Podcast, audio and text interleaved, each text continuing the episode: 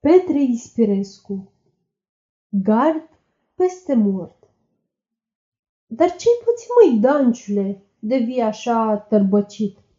Zise rălăieșii către unul dintre ai lor, ce se întorcea la șatră. Ce ați zis voi?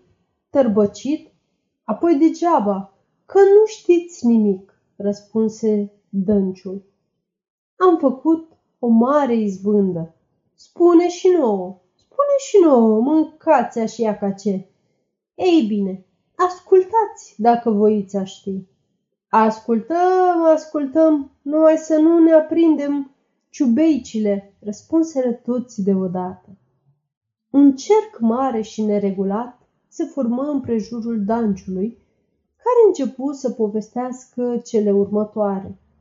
Am fost mă la avie din deala românului ca să iau struguri.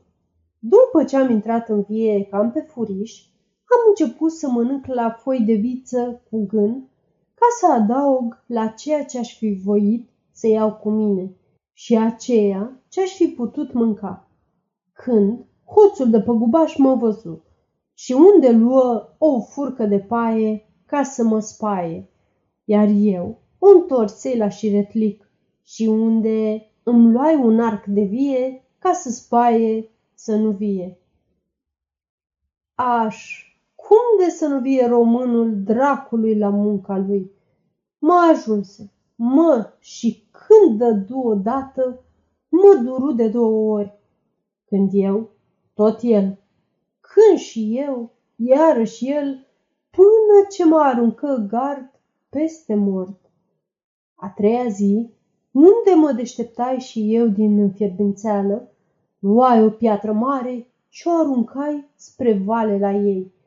Îndată se tulbură apa și începu să miroasă un mort. Văzând primejdia, o luai la sănătoasa și, într-un suflet, ajunse aici. Bravo, Danciule!" strigă tot sălașul. Să ne trăiască Danciul! Să-l mănânce măsa de voinic, zise o bahniță bătrână. Sfârșit.